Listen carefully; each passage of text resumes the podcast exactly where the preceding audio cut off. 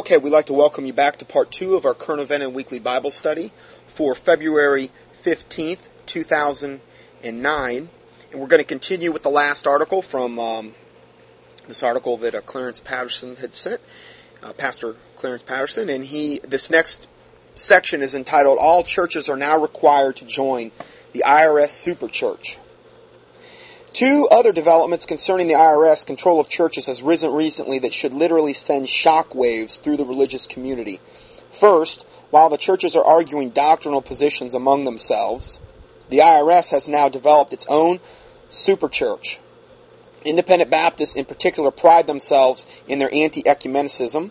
No fundamental preacher worth his salt would be caught dead at the local church federation meeting where he has to rub shoulders with a liberal preacher However, they don't think twice about paying a large fee to go to Chitwood or a CLA seminars, uh, Christian Law Association. These are the ones, these are the organizations out there that are that are um, encouraging all of the 501c3 corporate churches to be good little Nazis and toe the line and, and do whatever you're told. Okay? And really, they have a right to say that because if they're in that system, then they should be abiding by their rules. I mean, isn't that biblical? I mean, from the standpoint, it's not biblical to be in it, but if you chose to be in it, then you should abide by their rules or get out. There's no in between. There's no gray area with this. Um, going further, it says uh, they don't think twice about paying a large fee to go to Chitwood or CLA seminar to sit next to one of those religious outcasts to learn how to be a good IRS approved church and pastor. Um, when he says religious outcasts, I believe he would mean people of, of other denominations where you couldn't get saved in their church if you tried. At least at an independent fundamental Baptist church, you can hear the gospel most of the time. Uh, of course, I haven't been in one in a while, so I, I don't know, but I imagine you still can. Uh, but there's some churches where you haven't been able to get saved for who knows who knows if you're ever able to get saved. You know, uh, this goes further in it when it says it is now a fact that in order to keep and get a tax exempt status, a church must agree that all religions are equal. The new application for recognition of exemption form 10023 Schedule A for churches uh, revised September of 1998 demands now this these are IRS forms they demand a declaration to this effect with the following words at point 3 quote does the organization require prospective members to renounce their religious beliefs of uh, or other membership in other churches or religious orders to become members? If yes please describe because big brother's watching you they want to know what you're, you know, you can't do that, according to them. And then it says it doesn't take much intelligence to figure out where they're going to go with all this. In order to be considered a legal church, tax, tax exempt in America, the church or religious organization will have to declare that all religions are equal. Isn't that the essence of the coming one world religion? Isn't that what the abomination's saying right now? all religions are basically equal. Isn't even that what the Pope is is starting? Now, granted, I understand the Catholic Church views them as superior, but they're meeting with all these other sects of, of religion out there, telling them to all come together, all get on the same page, and we know, according to the Bible, that the coming one world, new world order, coming one world government, one world political system, one world currency, and one world religious system under the Antichrist and the false prophet, we're all going to have to get on the same page. So, this is a tremendous way to, to accomplish that by corrupting the churches of America, leavening them to the point where they're all going to be basically on the same playing field. Whether you have a different doctrinal stance than another one, you're still under the same 501c3 corporate umbrella with, with the state as your creator. It's just unbiblical. Uh, so he says they will have to declare that they do not believe that their doctrinal position only results in converts to their faith having eternal life. Um, in other words, they're, they're either going to have to lie to the IRS or they're going to have to declare that they do not believe that their doctrinal position only results in converts to their faith having eternal life. In other words, there's many paths to God. Broad is the way which leads to destruction, and many there be that go thereat. Narrow is the way which leadeth to life eternal, and few there be that find it. But when you're in a corporate 501c3 status, understand you're yoked up with all these other ungodly 501c3 uh, religious groups that are in the same boat as you, including the First Church of Satan. I'm not lying, including Wicca organizations, white witchcraft. All kind of pagan organizations have 501c3. The Unitarian Church, one of the most ungodly, satanic Catholic Church, you name it. So if they go further, they must renounce this narrow inclusivist position. Maybe we now know why Billy Graham, Robert Schuller, Pat Robertson, and other TV preachers have been making such fuzzy remarks about adherence of other religions. Through sincere going to, um, uh, those sincere going to heaven without receiving Christ. Uh, these other religions. But see, if if you're part of the system, you're not really supposed to be speaking out against the other 501c3 corporation because all religions are equal according to the IRS. You understand the the, the compromise that sets in a spirit of compromise we're talking about here, and that's just one of the spirits that I believe that enters in when you take this exemption, the status, this this corporate status, is the tax exemption uh, in that tax exemption is government subsidy. According to the Supreme Court case uh, in Bob Jones University, it is clear that the U.S. government will not support any religion that clings to the narrow minded belief that salvation is in Jesus Christ alone. Remember, come shekels, come shackles. They give you the shekels, the money, well, you, you may find yourself being in shackles later.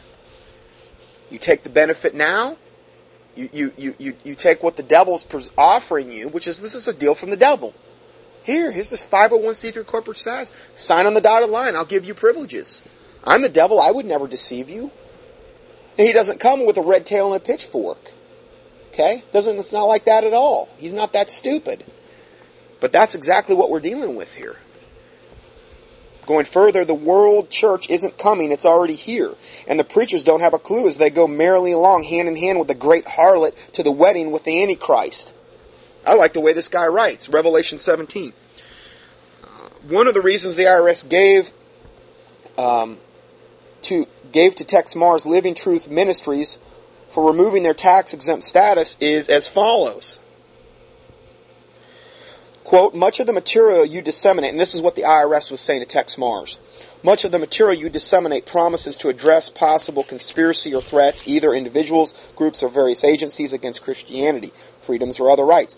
This is evident from a review of your newsletters and order forms. The titles and the promotional materials are designed to sensationalize the grab and grab the reader's attention. This is a, I'll be honest, this is a big I, the Lord's convicted me just to pretty much give everything away that I have.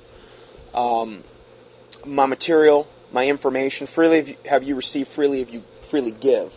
Okay, so I've tried to do that. Okay, but um, I tell you what, this is always in the back of my mind. If you get into selling a lot of stuff, you you become a, a big target as well, uh, because now you're making merchandise off what you're doing, and that potentially could really come back to get you.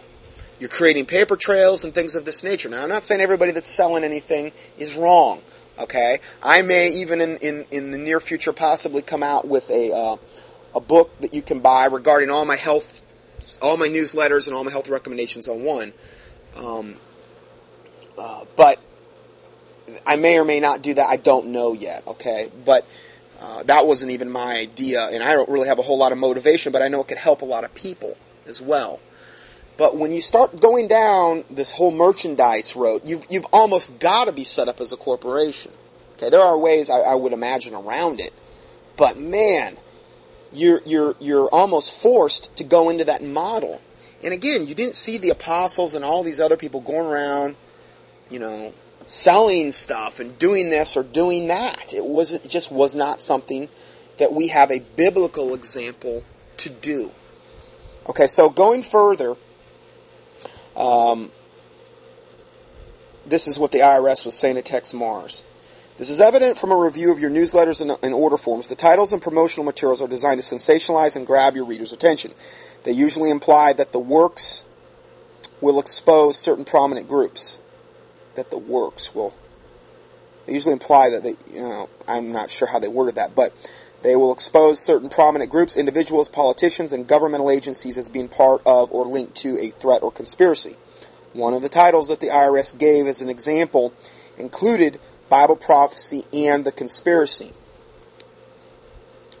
Any grade school child in Sunday school knows that you can't teach or write on Bible prophecy without dealing with the second coming of Jesus Christ. But just as the Russian pastors and the communists were forbidden to speak on the subject, we are now coming to the same place in our in our land that we live in. It is obvious that if one believes in the literal return of the Lord Jesus Christ, they will be considered a domestic terrorist. In and that's whether you believe pre-trib, pre-wrath, or post-trib. You know, any way you slice it, they're going to not like that. So, in that, the Lord Jesus Christ will destroy the wicked government upon his return in great glory and break the back of the Gentile world rule. And this is that's particularly at the end of the tribulation. I don't think any of us would argue that. Uh, this message isn't popular with the in for hells and the high heeled bell, bells that run our country today. He's using some euphemisms there. Of course, they don't believe that he is coming, obviously, the wicked and godly political system. Uh, but they believe that we, we who do believe he's coming will be involved in what they call self-fulfilled prophecies and try to hasten his coming by blowing up everything in sight. Oh yeah, right. We have a lot of biblical mandate to do that. But again, some of the, the, the factions of the IRS would say this. Further evidence of the type of antichrist thinking surfaced recently when a brochure put out by the FBI in Phoenix, Arizona, named potential domestic terrorists. Now, I have a copy of this brochure. I've sent out on a couple different occasions in newsletters. It's an actual picture of this brochure, and it says that law enforcement should be aware of these potential domestic terrorists. One of the groups is the doomsday cult type. Obviously, this would include Bible believing preachers and churches in America.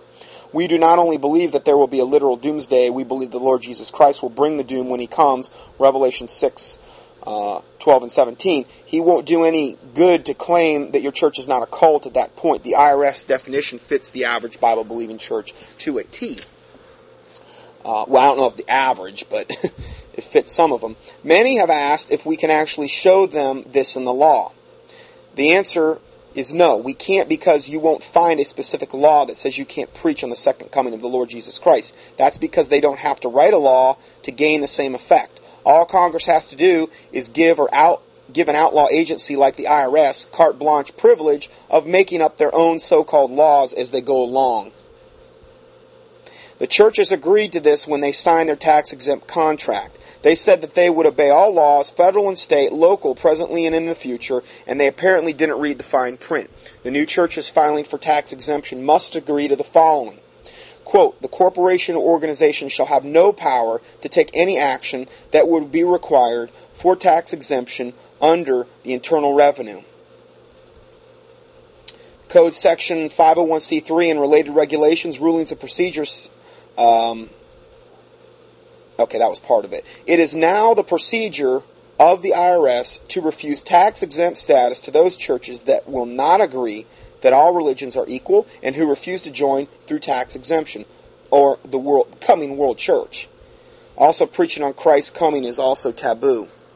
In the Baptist Temple case, the church learned that the New Testament church does not legally exist in the U.S. today because there are no longer any uh, First Amendment protections left. The genius of the First Amendment in the various religious freedom clauses of the 50 states is that for the first time in history, the New Testament church could be could exist legally without having, in the words of the IRS, a legal, distinct legal existence.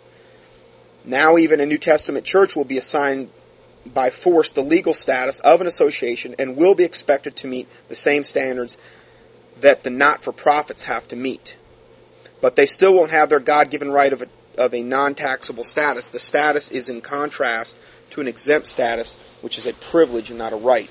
The evidence as to what we are saying though denied by most preachers, was made clear on January 24th this year in Tampa, Florida. Now, this was in 2004. IRS agent Melvin Blau testified in a federal court, quote, that once a church obtains the status of 501c3 under the IRS, they are trapped. The only way to be removed from a 501c3 status is if the IRS chooses to remove the exemption. And you know they're not going to do that. Not willingly. So if you dissolve the corporation and continue on as ABC Church, as an unincorporated church, you're still trapped in their web and still under their control. He further testified that a church is automatically exempt under federal law without a 501c3 designation. He also stated under oath that church request the status uh, just to get the government's stamp of approval. Not God's approval, but just the government's approval. So again, that's that's some more information for you there. We're going to go to the next article, which was written by Barbara Ketay, a personal friend of mine who works with Dr. Dixon, um, I believe at the uh, Biblical Law Center. Uh, you can find her. Uh, I'll give you her contact information at the end. And uh, if you go to Unregistered Baptist Fellowship.com, Unregistered Baptist Fellowship.com, you'll be able to find them, and uh, you can get their their contact information and uh, she can be very helpful. This is a another just dynamite, insightful article. And again, the reason I'm going over this is because every one of these different articles are giving you another dimension to this subject that is building upon the last. And then this is entitled A 501c3 Incorporated Church The Real Truth by Barbara Ketay. She says, Okay, pastors, evangelists, missionaries, deacons, trustees, elders, listen up. Let's stop all the hocus pocus, the illusions, the scams, and the fairy tales, and the outright lies regarding what a 501c3 incorporated church is and is not. For a change, let's deal with facts. For those of you who don't understand facts in the legal arena, facts are used and are supported by documented evidence which would be admissible in a legitimate court of law. Facts are not hyperbole.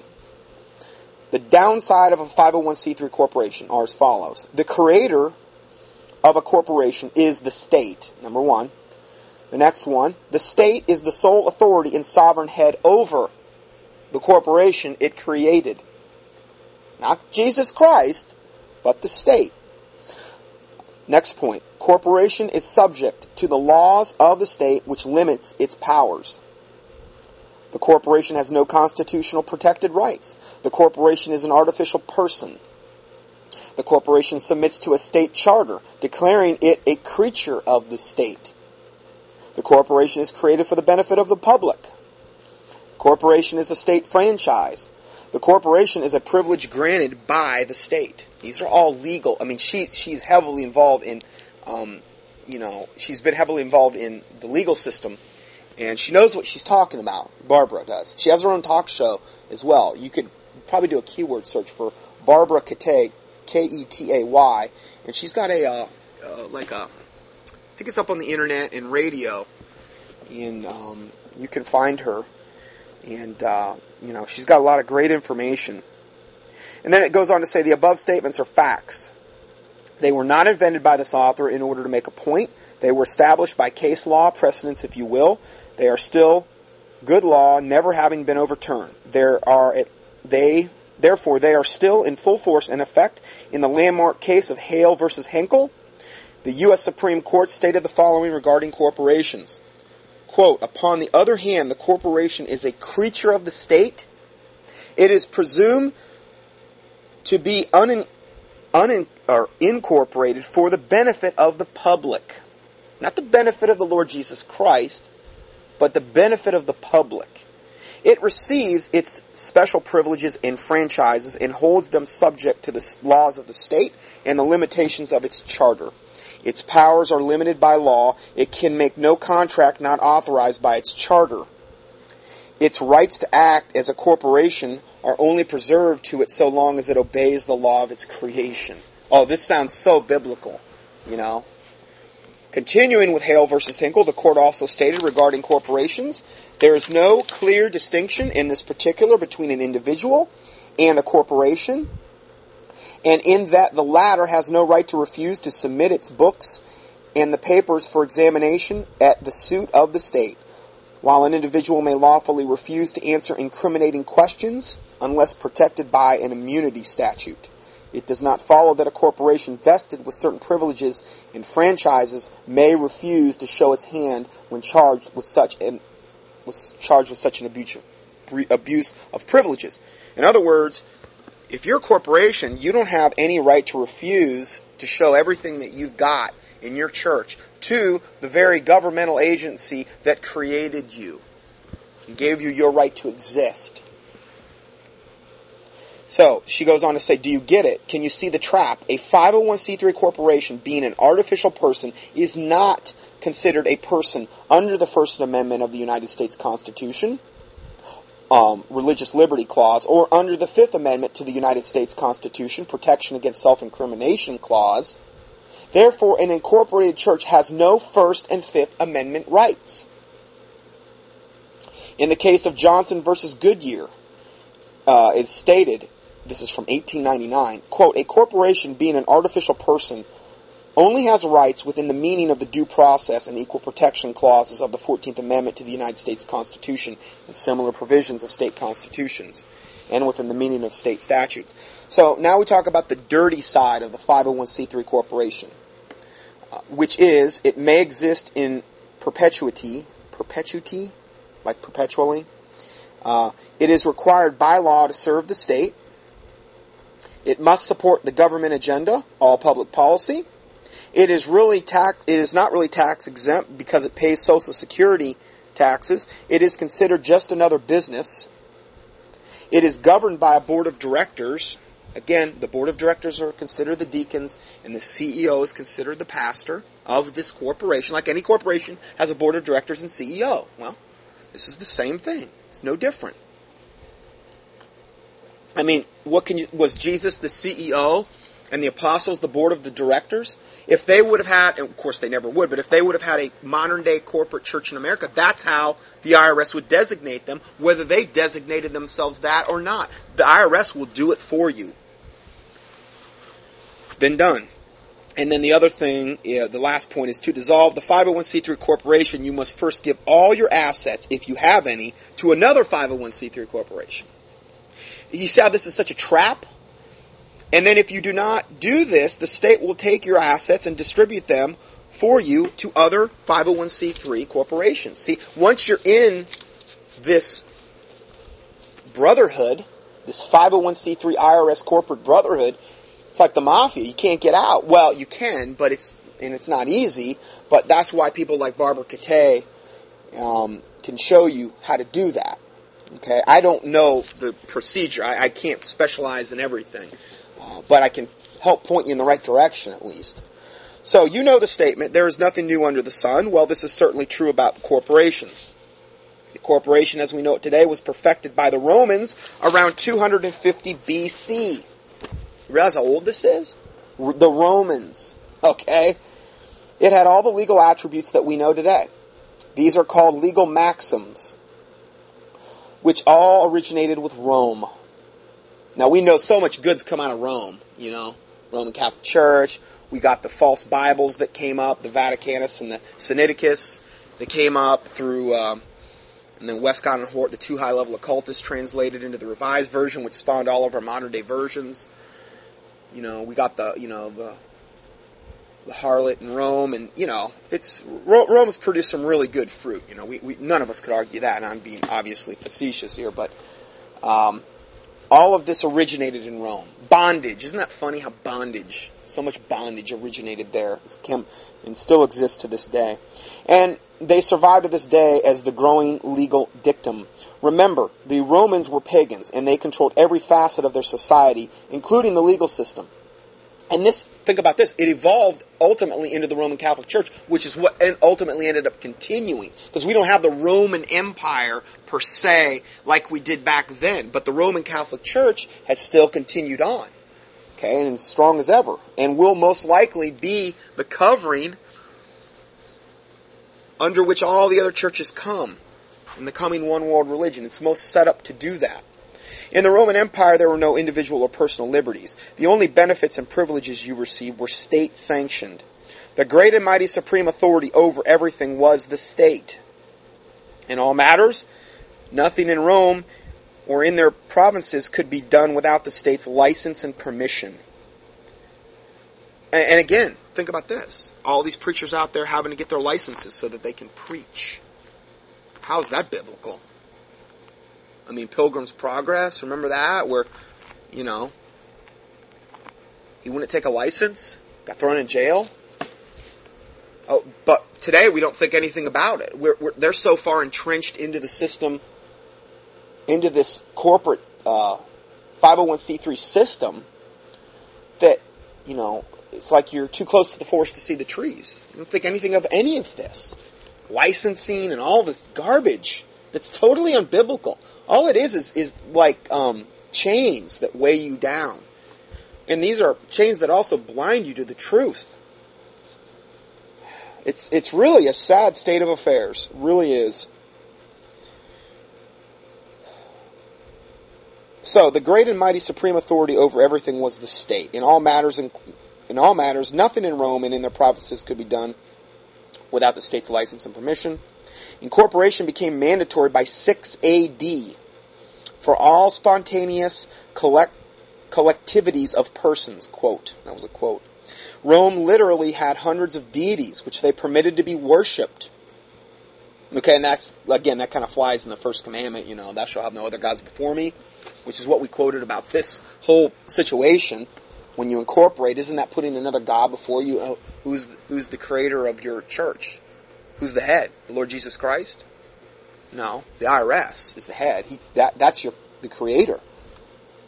Okay, so they permitted all these hundreds of deities to be worshipped. But the key word here is permitted. The Lord's church was not only persecuted because of who they worshiped, they were persecuted because of the refusal to seek permission from the state by becoming incorporated. The Lord's church was considered illicit because of this refusal. Sounds like what we have today, doesn't it? Does it not? So, they were, the Lord's church was persecuted because of the refusal to seek permission from the state by becoming incorporated. Well, that's why a lot of churches today would not even think about not incorporating. They don't want to be, have the wrath of the IRS or anyone else, and it's only going to get worse. So, but, you know, pretty pretty pathetic situation we have going on here. Um, but the Lord's church was not considered illicit because of this refusal. Rather, they would be con- commended of God, of the Lord Jesus Christ. This section is specifically for the pastors who masquerade their 501c3 corporations as a church, who continually allow the church to be demeaned as an underling, a subordinate, and a dependent of the state for its pastors who have crawled to Caesar with bones shaking and quivering to seek the almighty mythical tax exemption and subsidies. It's, it's for pastors who choose Caesar's favor over obedience to God. And sadly, it's for pastors who should be able to grasp this simple Bible doctrine. See, this is simple. I mean, isn't this like a no brainer subject that we're talking about today?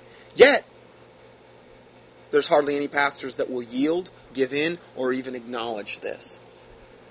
Wow, it's like they've been blinded. It's like the prince of this world has blinded their eyes, if the Bible talks about. It's really like that. So, um, or worse yet, do you think you're smarter than the Lord? Then this section is for you. And this goes on to say the 501c3 Incorporated Church, and we're just going to go through different things here, has no First and Fifth Amendment rights as provided by the United States Constitution. Because your corporation is an artificial person, the corporation only has due process and equal protection under the 14th Amendment to the United States Constitution and similar provisions of state constitutions and within the meaning of state statutes. Uh, point two, must, they must adhere to all public policy, which restricts the pastor to preaching politically correct sermons. That's what they should be preaching. Politically correct sermon. Hey, you were the one that chose to get it or take it over or whatever. You should play by their rules if you're gonna if you're gonna, you know. They they're supposed to uh, poli- preach politically correct sermons, which do not assault anyone's dignity or self esteem. This means no speaking out about the character of political candidates, abortion, sodomy, homosexuals, the government, war, sin, no propaganda, which equals the spreading of doctrine, which would definitely include the gospel.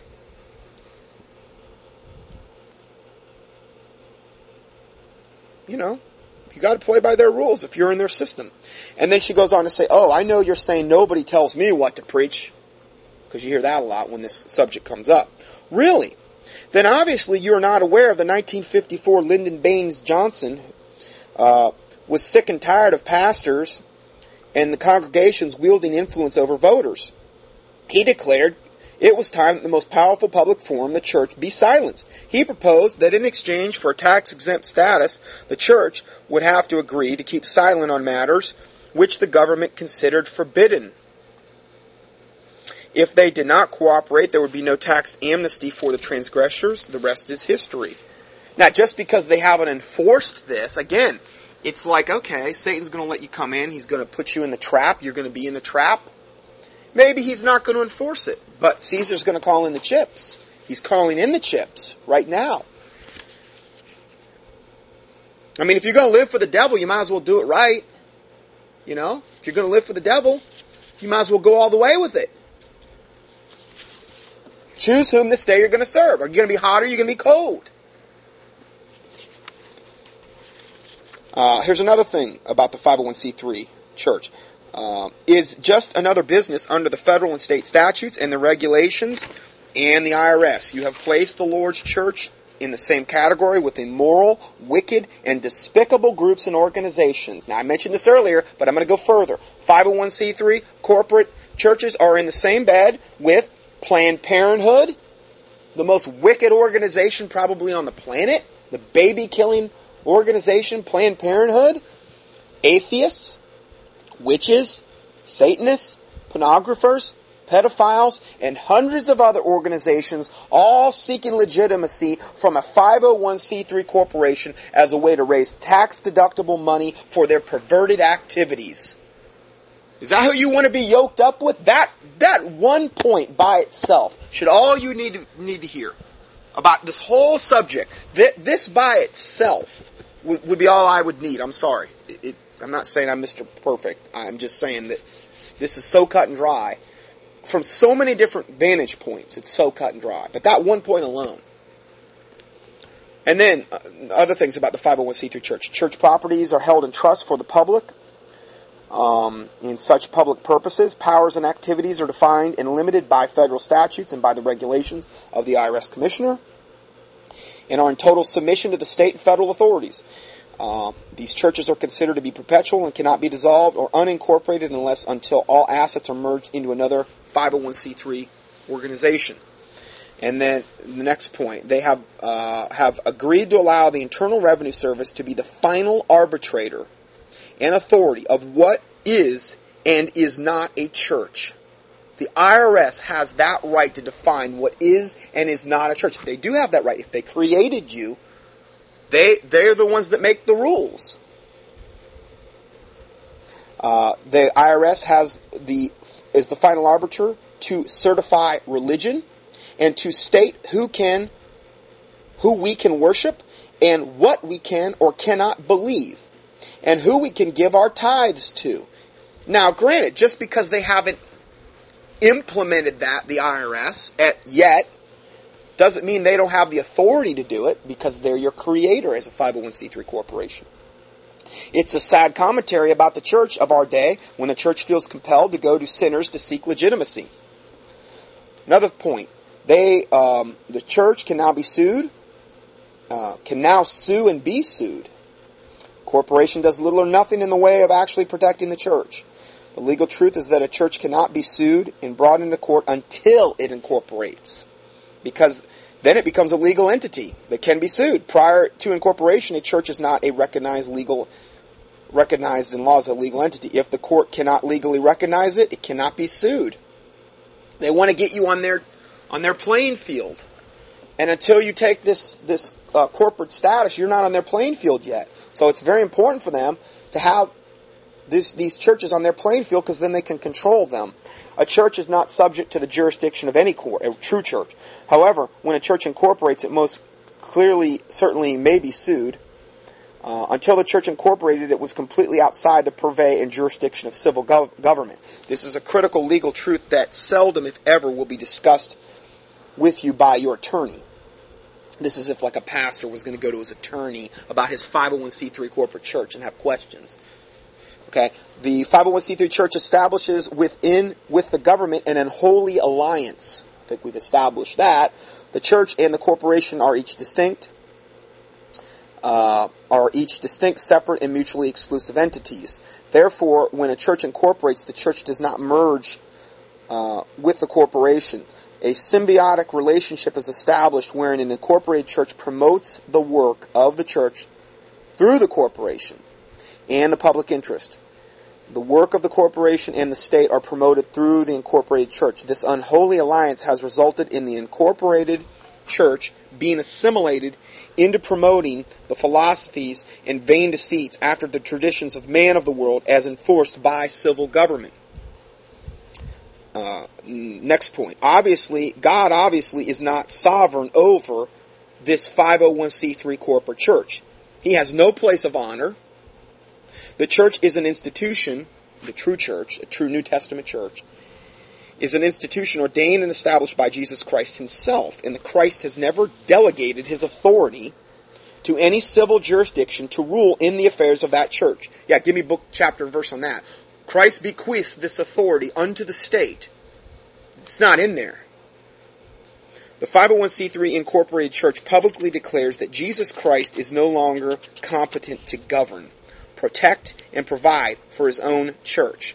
The Lord's church has allowed itself to be gelded and emasculated by the United States government's so-called favors and privileges. The, the government slash Satan's favors and privileges. I'll add that in. It is too apathetic, intimidated, and fearful to understand it was already guaranteed by the First Amendment to the United States Constitution all rights, freedoms, liberties, and protections. The courts have always recognized a church is not an entity recognized in law. Therefore, they have no jurisdiction over the church. How is it then that the Lord's church can't get this? They automatically commit spiritual suicide by voluntarily giving jurisdiction to the state by incorporating. You see how important this is from a biblical standpoint? I mean, the more I read about this and the more I study, the more I realize how critical this is from the viewpoint of the Lord Jesus Christ. Okay, we're, we're here, we're, we're trying to live our lives to please Him, right? How could any of this be pleasing to the Lord Jesus Christ? Are you just going to plead ignorance? I didn't know. Okay, well, you I wouldn't want to be in your shoes. I'm sorry, not in that regard. It's a very dangerous place to set yourself in. And hopefully we're getting that point across today here. Uh, how is it that the Lord's church cannot grasp that the First Amendment was an act of God's wisdom and providence in order to safeguard His church and maintain its independence from the state? The First Amendment is the highest legal form of real protection ever known in the history of the church. And it says, in part, quote, Congress shall make no law respecting an establishment of religion or prohibiting the free exercise thereof, or abridging the freedom of speech or of the press, or the right of the people peaceably to assemble and to petition the government for a redress of grievances. End of quote. Where are the fearless pastors who delivered potent fire and brimstone sermons against sin in all its forms? Where are they at? Smiley Joe? Osteen? Benny Hinn? Creflo Give Me a Dollar? TD Fakes? Sorry. Joyce Meyer? AKA the drill sergeant? She looks like a drill sergeant, doesn't she? Acts like one. All these wonderful church ministers, TV evangelists, all these guys. Yeah, they're speaking out about this. Yeah. They wouldn't lift a finger against this.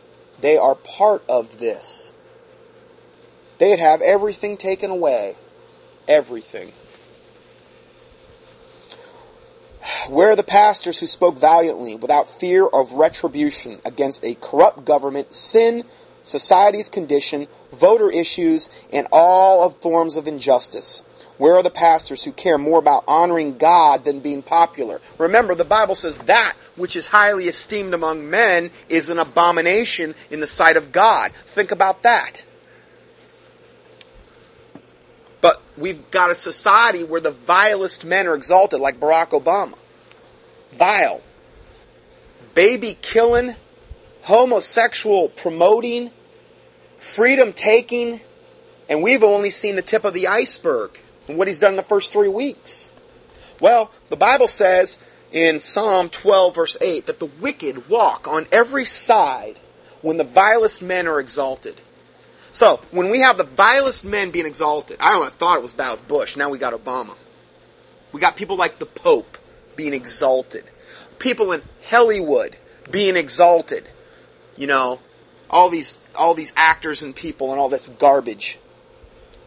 People like Hugh Hefner, you know, the, the Playboy Empire. We got these devils. Wicked, corrupt politicians and, and people like this being exalted.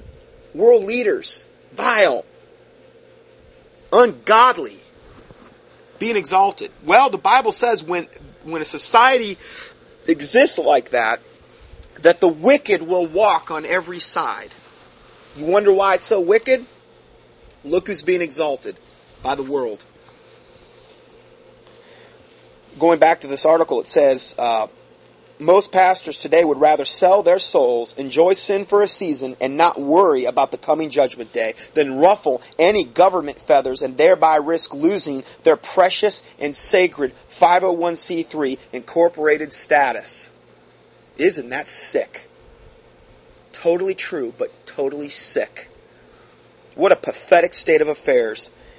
And then the Bible says in 1 Corinthians 12, 10, 12, let him thinketh he standeth, let him that thinketh he standeth take heed lest he fall.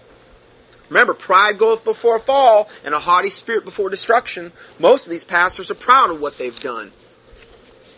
Bless God, I'm, I'm a good governmental citizen. I've done what I, I'm obeying the law of the land. I'm submitting unto the higher powers. Now, I've done a whole teaching on Romans 13. And just looking at that from a common biblical standpoint, just key in Romans, just the word Romans, you'll find it, Romans 13. An unlimited submission to government. Is it, Where do we draw the line? Okay? When it contradicts the Bible.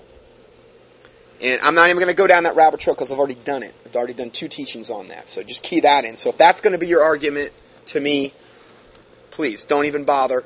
Access those teachings and all the supporting documentation in the PDF file, which I give, try to give with every teaching I do, or at least a link where you can look at the research. Now I've got a whole, if you key in 501c3 and you click on any of the PDFs, it, it is entitled Satan's Master Plan to Destroy the Church. And I give, and I'm going to be adding to that because I've got a lot of new material here, or, or some of this material I've had and some of it is new but I'm going to be adding to it. But it gives you the whole layout of what I'm talking about today here.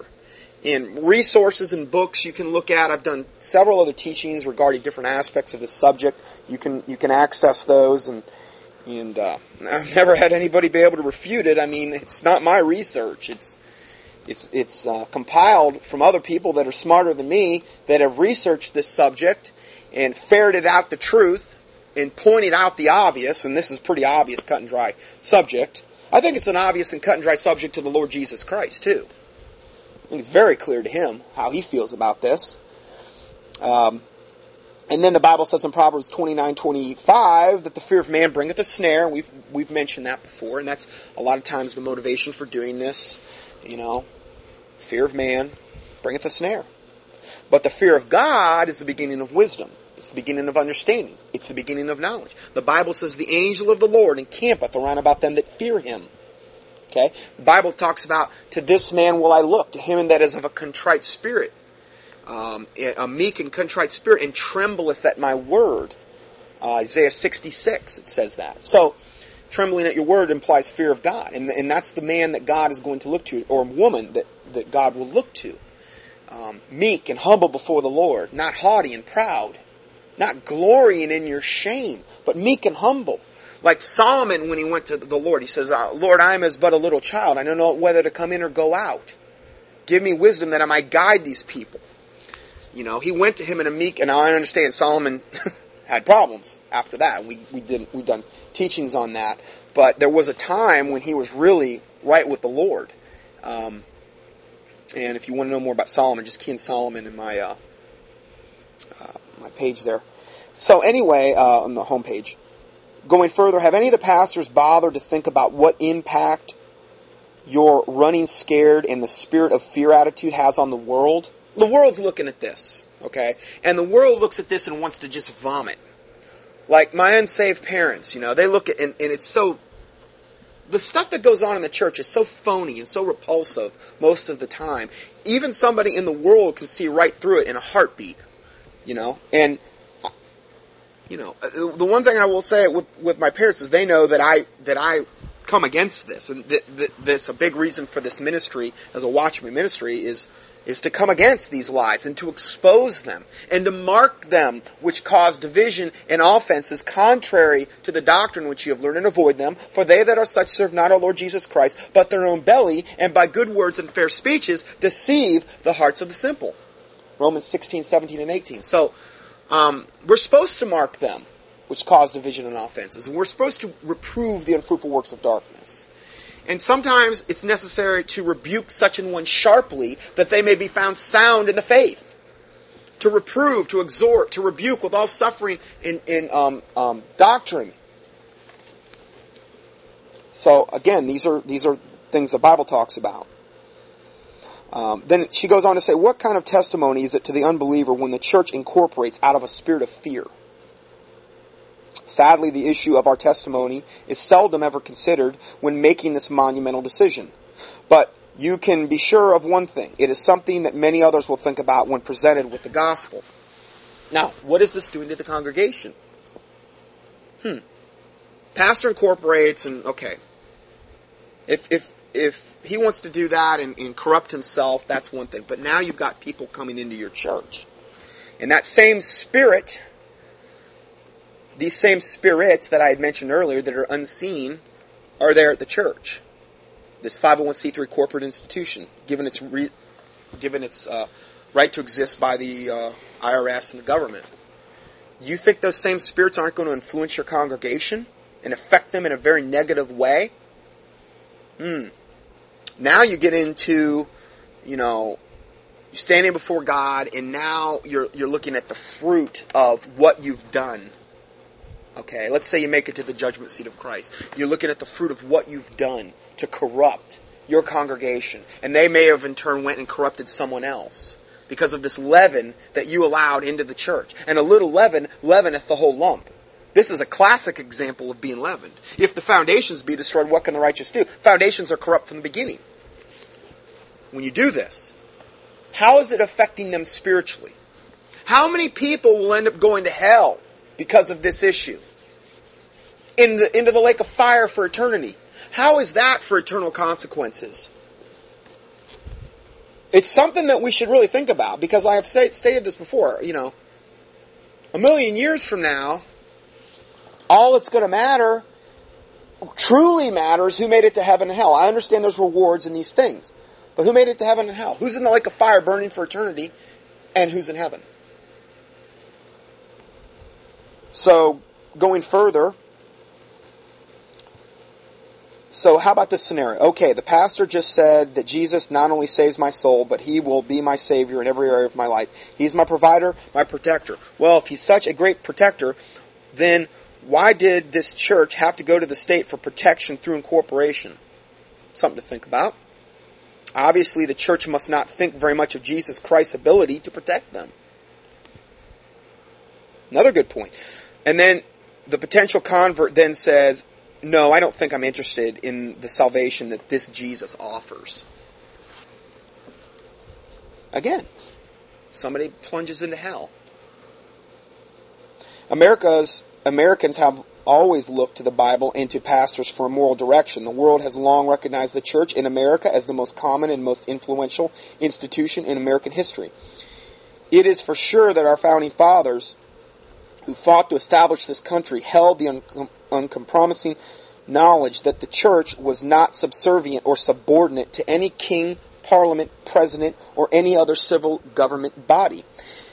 Uh, this is from a book called The Spirit of Laws from 1748. And it says a, a more certain way to attack religion is by favor, by the comforts of life, by the hope of wealth, not by what reminds one of it, but by one, but by what, but by what makes one forget it. This is written in like old English. Not by what makes one indignant, but by what makes men lukewarm. Okay, so it's it's if the devil can get you lukewarm and get you focused on these other things the fear of man, lukewarm, the comforts of life, the hope of wealth. You're building your kingdom on this earth is what you're doing. And, and, Jesus Christ warns against that. Well, were there ever any true words ever spoken? The acceptance of state favors have had disastrous consequences on the churches of America.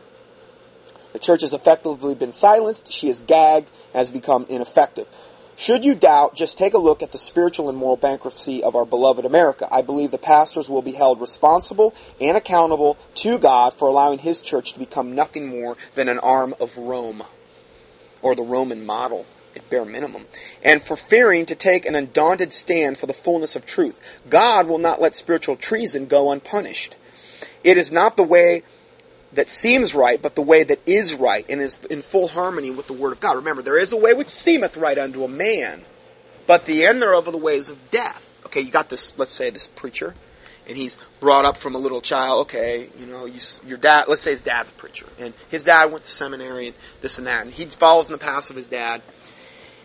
He goes, he's in this 501c3 corporation, corporate church growing up. He goes to cemetery. Cemetery teaches him, seminary, sorry, teaches him that it's it's um, this is what you got to do.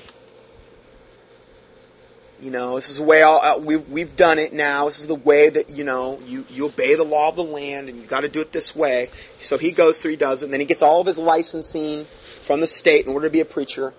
Remember, how do they end the, the, the marriage ceremonies? By the power invested in me in the state of Florida, like for my state, I now pronounce you man and wife. By the power invested in me, by who? The Lord Jesus Christ. I now, no, they don't say that.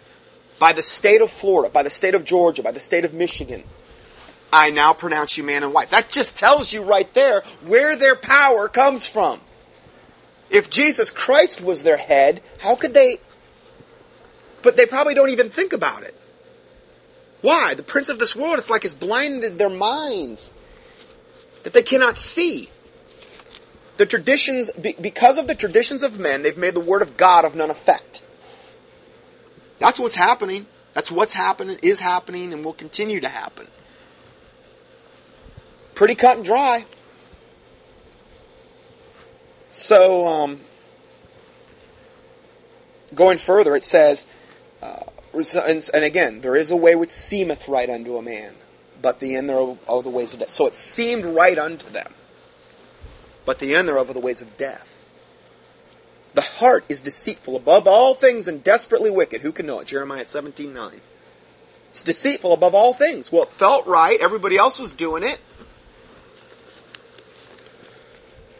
Uh, you know, the 501c3 Incorporated Church has allowed an unholy alliance, alliance to be established between the Lord's church and the state.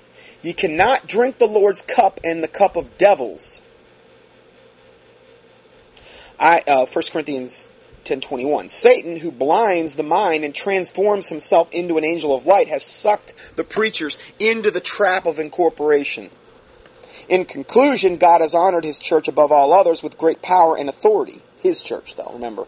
Now we must come out and be separate and above all honor him with our love, our praise, and our absolute obedience, for to obey is better than sacrifice, according to 1 Samuel uh, 15, 22. And as rebellion is as of, the, as of the sin of witchcraft. And are these, are these preachers not in rebellion toward God when they do this? Rebellion is, is as of the sin of witchcraft in God's eyes. Now, I'm not saying that we as Christians walk around in sinless perfection, but we don't sin that grace may be abound. We don't have a license to sin, you know, that grace may, be, may abound. You know, if we confess our sins, He is faithful and just to forgive us our sins and cleanse us from all unrighteousness. But we don't sin for the sake of having, you know, use not your liberty for an occasion unto the flesh, is what the Bible talks about. As far as I'm concerned, you know, the liberty in Christ we have does, doesn't include us taking this 501c3 status. It's, Hopefully, we've proven that. In conclusion, God has honored. Um, oh, I'm getting ahead of my. Or I've already repeated that. Uh, we must offer our lives as a living sacrifice to Him. We must deny and revoke the incorporated church and, re- and return and restore the Lord's church to its rightful owner and sovereign head, the Lord Jesus Christ. Let God be true and every man a liar. Romans 3 4. And ye shall know the truth, and the truth shall make you free. John eight thirty two. Well, if you continue in my word, then are you my, my disciples indeed, and ye shall know the truth, and the truth shall make you free. Okay, if you would really continue and read his word, you would see all the violations that this incorporation entails regarding God's word. Now, if you're interested in more, please contact Barbara Ketay of the Biblical Law Center at 321 253 2374. Again, I'll repeat that number 321 253 2374 or go up to unregisteredbaptistfellowship.com. Uh, you'll see the Biblical Law Center. You can get their contact information there. I'm going to continue a little bit further, and because um, I've got a lot of material to cover, but it probably won't get it all covered. No, won't definitely won't get it covered all today. But uh, going further, this is the entitled Romans 13 and the Christ clergy response teams. Now, again, I'm not going to get really into Romans 13. I've already done a whole study on that. It's redundant. Okay, but the um, that's been done. Just key in Romans in my keyword search box on my homepage. This is from Gregory Williams. This is from January 21st, just of this year, newswithviews.com. Pastors across the country have been called on by the Department of Homeland Security to join the, quote, clergy response teams. Now, we've talked about this in previous articles.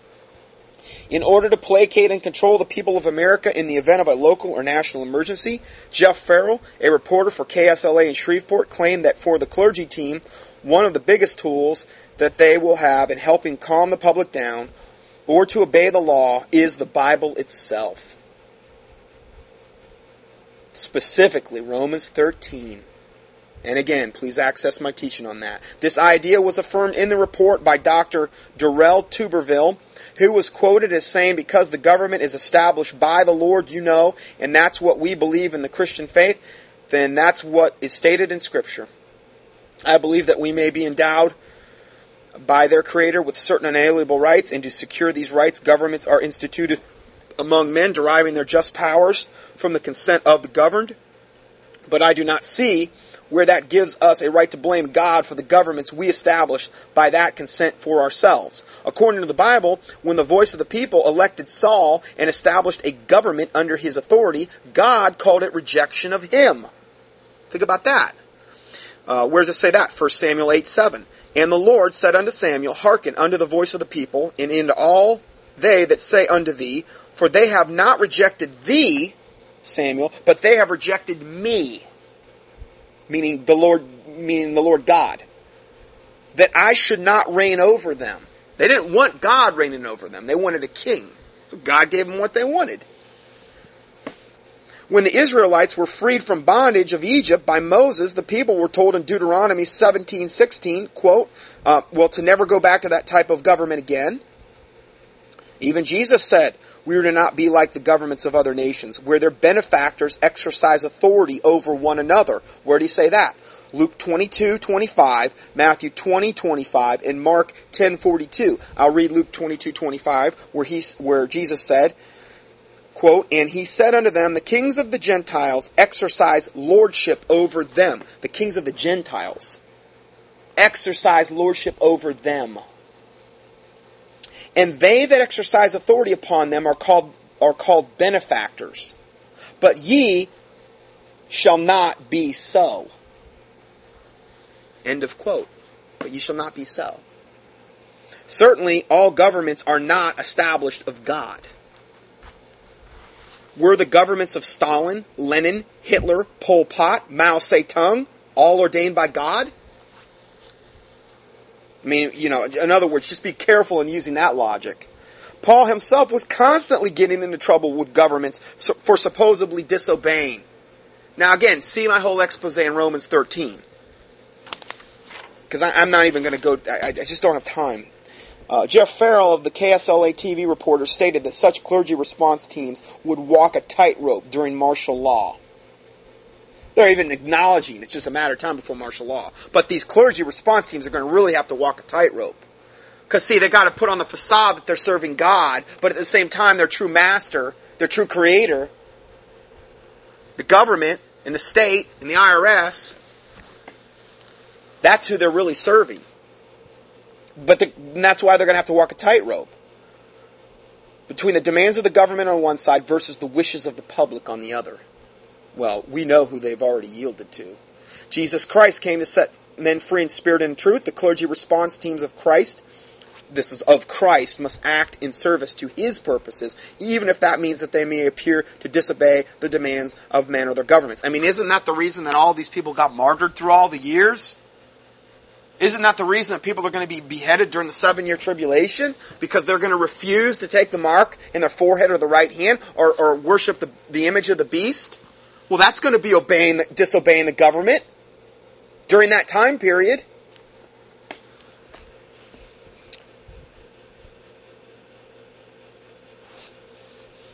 Uh, Acts 5:29. Then Peter and the other apostles answered and said, "We ought to obey God rather than man."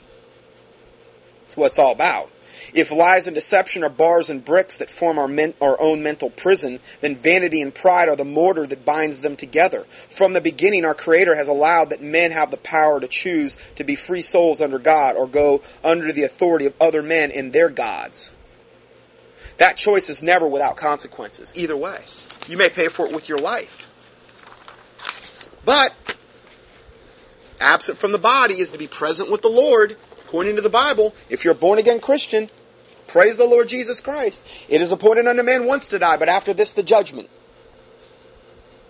Here's another little sheet called God's purpose for government. The purpose of government is to restrain the lawless, according to 1 Timothy 1 9. Uh, to protect law abiding against the violence of the wicked, Acts 25:11, and to secure to each individual a freedom of conscience void of offense toward God and man. The wisdom of God is making such a provision in making such a provision is very evident when we remember that the whole earth lieth in wickedness, according to 1 John 5:19. We see some very evident we see something very evident even without turning to the Bible to see what God thinks of this present evil world, and that without some restraining power, the righteous uh, would be on this earth as sheep at the mercy of the hungry wolves, as we see in countries where anarchy and lawlessness run riot. The power of the church, as well as the power of lawful civil government, is ordained of God, and is very evident by reading the scriptures and the writings of inspired men. Now, why did I say lawful? I'm just going to read one verse out of Romans 13. Again, I've done a whole study on this. But it says, For rulers, now, you're going to see this means a lawful ruler. Rulers are not a terror to good works, but to evil if this was applying to an evil ruler, this is Romans 13:3. This is the these are the verses that everybody uses to justify we obey the government no matter what. Here's the here's the acid test right here. Verse 3. Rulers, lawful rulers, are not a terror to good works, but to evil. Well, that's common sense. If they're lawful, but what we have the exact opposite now. We have homosexuality speaking out against it, we're just right on the verge of probably being thrown in prison for being a hate crime. It's already like that in a lot of other parts of the world. We have abortion and sodomy being protected, and, and all of these abominations. We, we have uh, all this repression uh, coming of free speech. So now we've got the opposite scenario in America, where rulers are going are a terror to good works and they're the ones that protect evil works. But in Romans 13:3 it says, "For rulers are not a terror to good works, but to evil. Wilt thou not be afraid of the power? Do that which is good, and thou shalt have praise of the same. For he is a minister of God to thee for good." How could you possibly call Obama's administration or what Bush has done as a minister of God? Particularly Obama. I mean, we're getting even more black and white now. But again, if you doubt Bush's if you think he was a man of God, please go to cuttingedge.org, scroll down on the left left hand side and go click on the article, The Fruits of Bush. And they'll compare his works. By their fruit you shall know them. Well, it's pretty easy. So again, this is in reference to lawful rulers, not wicked rulers. Okay? Which we don't have godly rule in America. At all. Not even close. The power of the church, uh, as well as the power of civil government, is ordained of God, lawful civil government, and is very evident by reading the scriptures and the writings of inspired men. Uh, from 1787 until 1933, we had such a system of church and civil government in America. Now, I'm sure there's people that could debate that, okay, but this is what this particular author came to the conclusion. I think he makes a good point. Um, in 1933, March 9th, FDR, one of the most wicked presidents we've ever had, declared a national emergency. See Senate Report 93 549 and removed us through deceit from our substance based gold and silver economy, thus putting us in disobedience to God's financial laws in, in uh, Deuteronomy, and also where the Bible talks about having these unjust scales and balances. Again, it always boils down to money. We had the Federal Reserve formed in 1913. I believe Woodrow Wilson was was the um, patsy they used for that which ultimately ended up creating the IRS. They started printing money essentially out of thin air. And they ended up taking us off the gold standard in 1933 and totally off the silver standard. Really, it was about 1968. They started removing all the silver from all the coins. Nothing, nothing backing. The money really had no substance anymore. Okay, so this unjust scales and balances, and again, uh, that's a whole other rabbit trail that you could go down.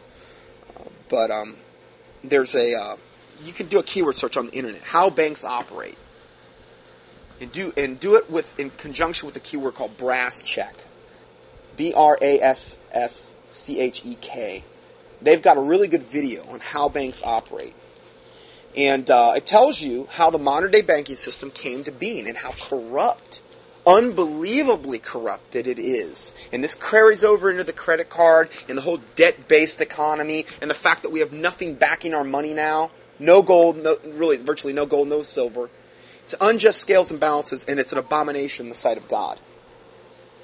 Um, and then in 1938, when Chief Justice Louis Brandeis handed down the Erie Railroad versus Thompson Supreme uh, Court decision, our Christian based common law legal system, which until 1938 required having real damage against a human being to have a crime flip flopped. The decision makes the state the victim so that now any local, state, or federal government can make a crime out of anything they wish. Today we have thousands of victimless crimes that, um, that all carry jail time. The law enforcement industry is the fastest growing industry in America. It is a business.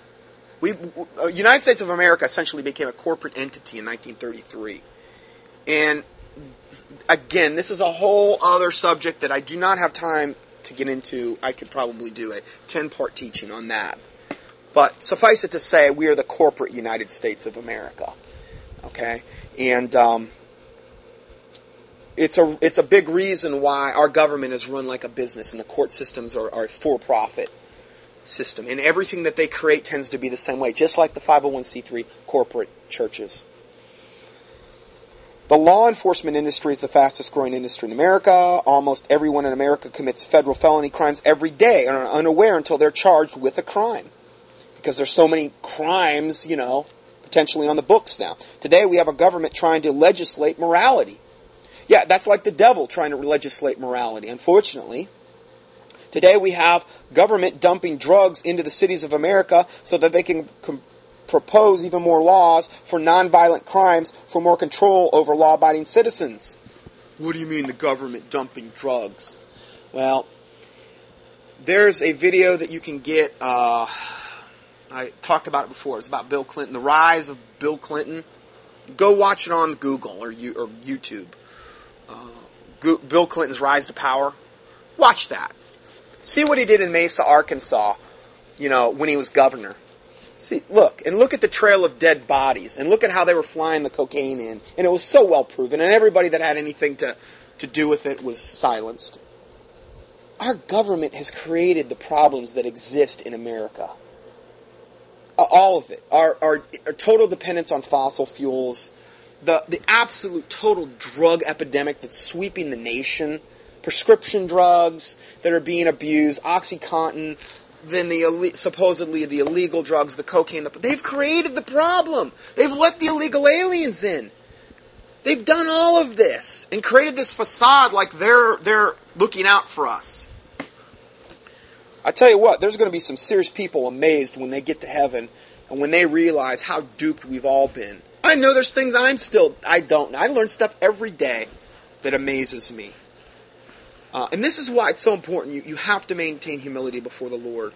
Because I believe the Lord will continually keep showing you, if you're faithful with what He's given you, too much is given, much is required. If He gives you five talents and you double it, well done, thou good and faithful servant. Okay? You need to take what He's given you and use it. Try to help other people, in as much as the Lord opens the doors to do that, because you're not the one that has to open those doors.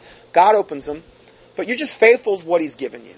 And, and, and if, if you're faithful with little, He's going to give you more.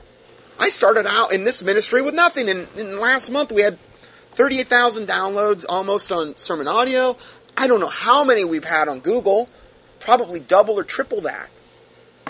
It's quite humbling, to be honest with you. And I don't take credit for it.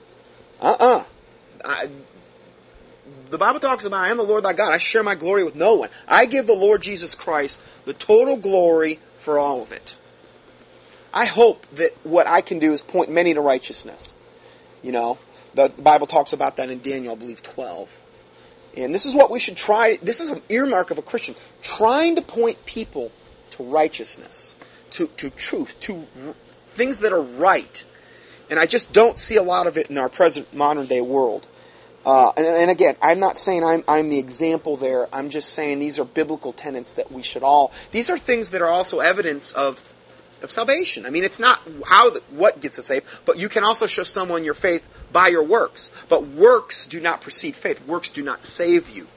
Okay, but as a result of the Holy Spirit indwelling you as a born again Christian, you have things like the fruit of the Spirit love, joy, peace, long suffering, gentleness, meekness, faith, temperance. You know these types of things.